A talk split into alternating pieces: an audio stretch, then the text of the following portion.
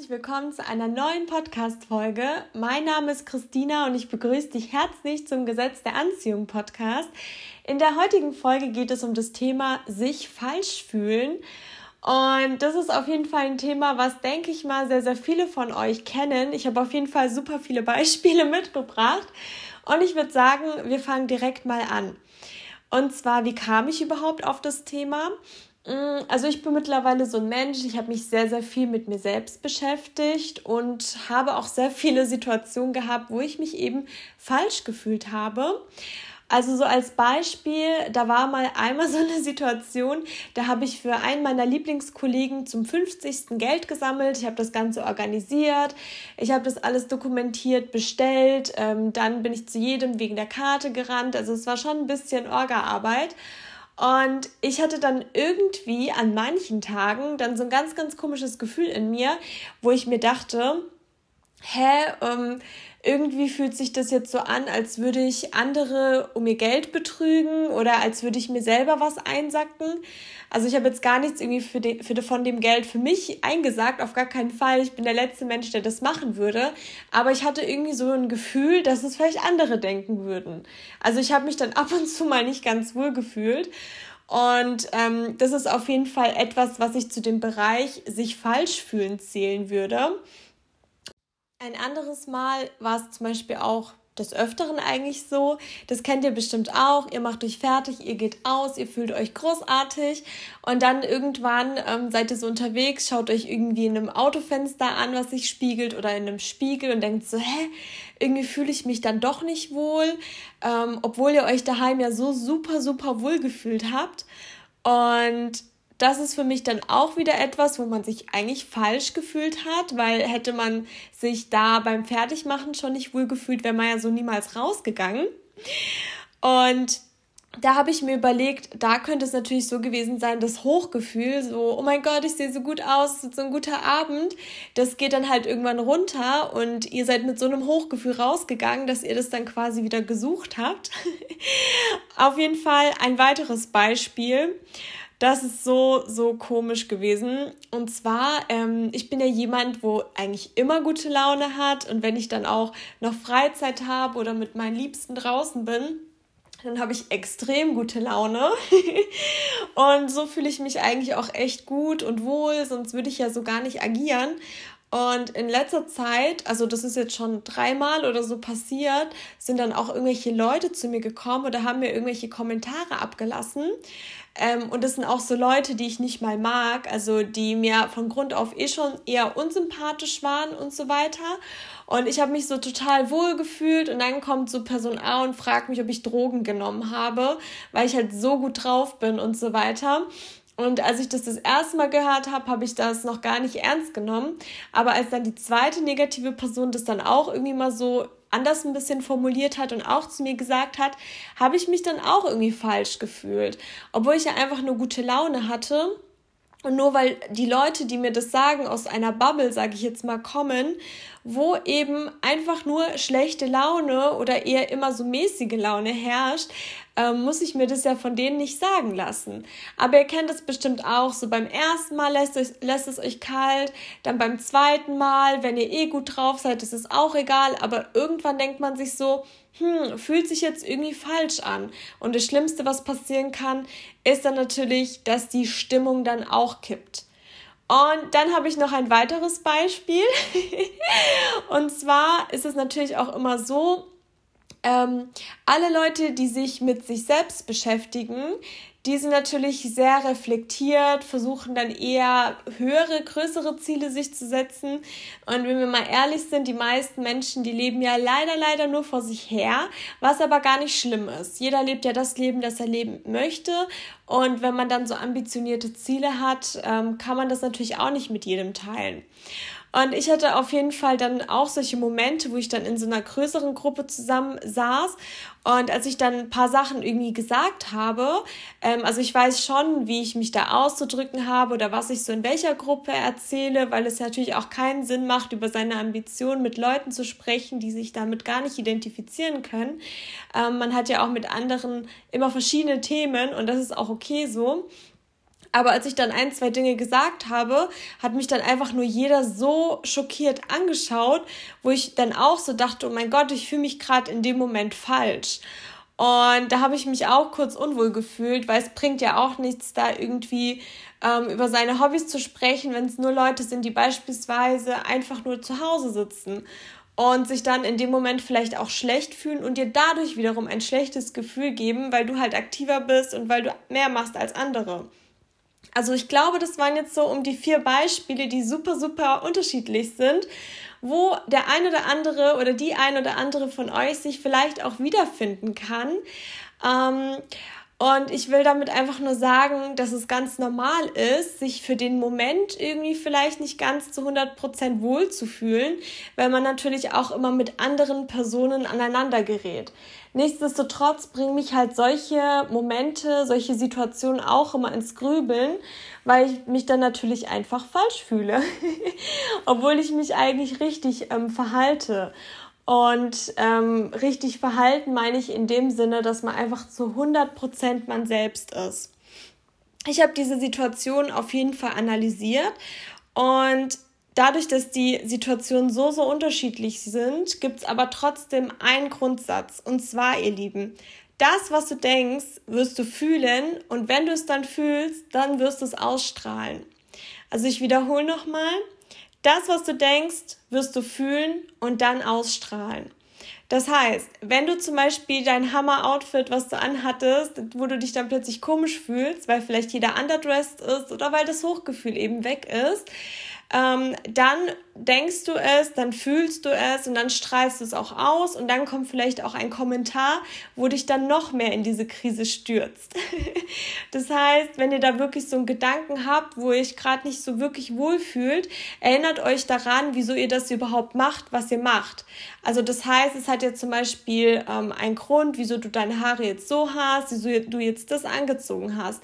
Und erinnert euch an den Moment, wo ihr vor dem Spiegel standet und dachtet, ah ja, ich sehe super aus. Genauso wie bei meinem Thema mit dem Geld einsammeln. Ganz ehrlich, wieso sollte das jemand von mir denken, dass ich mir da irgendwie was einstecke oder irgendwie davon profitieren möchte? Und sobald ich das dann auch kurz denke, was total Grund, äh, total Usus ist, strahle ich das ja auch aus. Das heißt, dieser Gedanke muss so schnell wie möglich weg.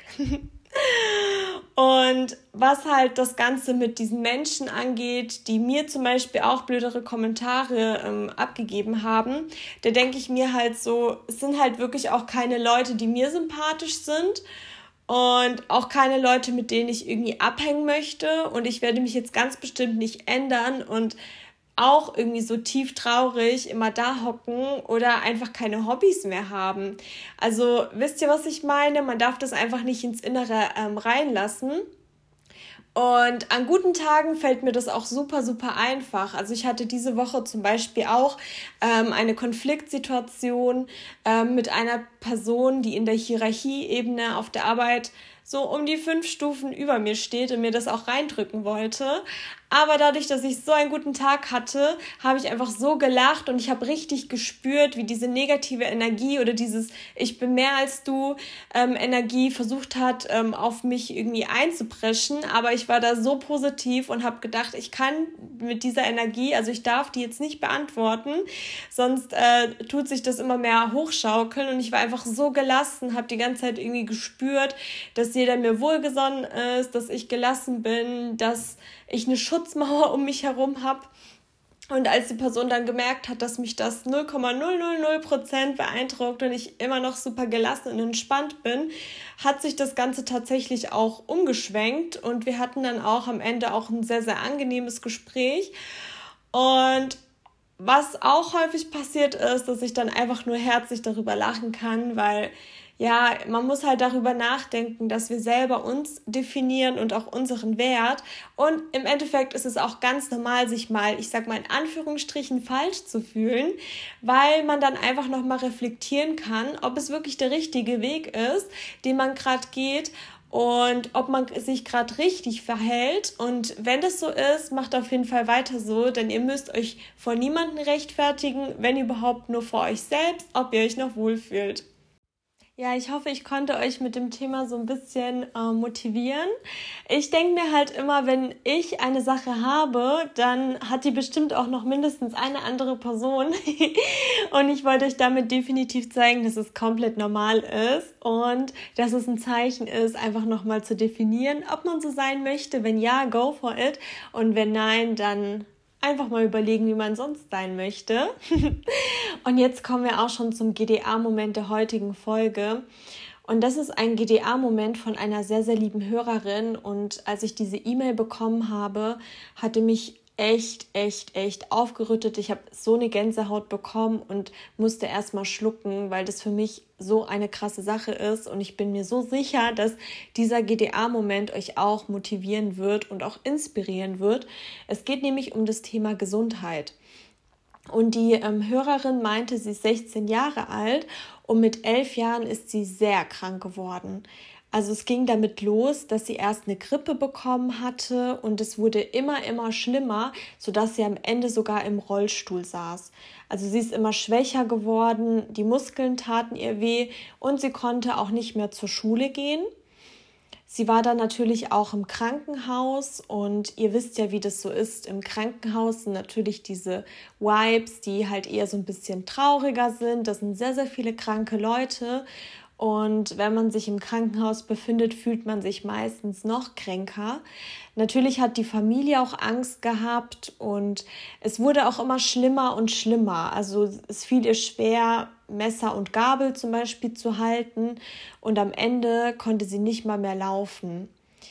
Und die Ärzte, die wussten auch nicht, wie sie wieder gesund werden soll. Also es waren so, so viele Fragezeichen da und ja, alle haben sich super, super Sorgen gemacht. Ich meine, stellt euch vor, ihr habt eine elfjährige Tochter oder Schwester oder wie auch immer nahestehende Verwandte und sie sitzt am Ende sogar im Rollstuhl. Es ist klar, ne? Also Viele, viele werden krank, weil sie sich im Inneren schon krank fühlen, aber da ist es natürlich auch noch so, dass es sichtbar war, dass die Person krank ist.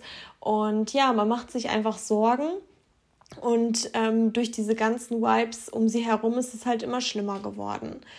Auf jeden Fall ist es dann eben so gewesen, dass sie über Weihnachten und Silvester aus dem Krankenhaus ähm, raus war und wieder nach Hause gekommen ist. An sich hat es ihr schon gut getan, dass sich jeder um sie gekümmert hat.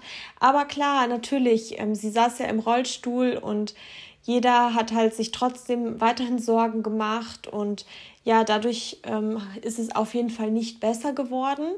Es gab halt wirklich gar keine Verbesserung. Und danach sollte sie, also nach Weihnachten und Silvester, sollte sie dann eben in eine andere Klinik kommen. Und sie und ihre Mutter haben dann beschlossen, das Ganze jetzt einfach mal anders anzugehen. Und zwar, ähm, sie haben halt gemeint, ja, okay, es bringt jetzt nichts mehr, dass man da eben die ganze Zeit darüber denkt, okay, krank, krank, krank, krank, ne? Ihr wisst ja selbst, ähm, wenn man sich Gedanken macht, wie werde ich nicht mehr krank, dann schickt ihr ans Universum krank, weil das Universum kein Nein und keine und so weiter kennt. Und auf jeden Fall, sie und ihre Mutter haben eben beschlossen, dass sie jetzt einfach wieder gesund wird. Und die haben dann auch darüber geredet, ähm, dass sie wieder alles machen äh, wird. Sie wird wieder Fußball spielen, sie wird wieder laufen gehen können und so weiter. Und ähm, in dem Ort, wo dann die andere Klinik war, das ist in der Nähe von einem Skigebiet und ähm, sie liebt Skifahren. Und ihre Mutter hat dann auch gesagt, pass auf, in einem Jahr werden wir genau hier wieder sein, aber nicht im Krankenhaus, sondern du wirst mit mir Skifahren. Und ähm, ja, die haben eigentlich alles im Endeffekt genauso angewandt. Und ich kann mir vorstellen, dass es mit Sicherheit super, super schwierig war, weil ähm, es halt offensichtlich ist, dass sie krank ist und so weiter und so fort. Und jetzt kommt die wunderschöne Geschichte, beziehungsweise das Ende von dieser Geschichte. Sie kann wieder laufen und ähm, sie hat sogar gelernt, ein Salto zu machen und sie sitzt nicht mehr im Rollstuhl. Und diese Geschichte hat mich so, so gerührt und so inspiriert und mir nochmal gezeigt, dass wirklich alles möglich ist.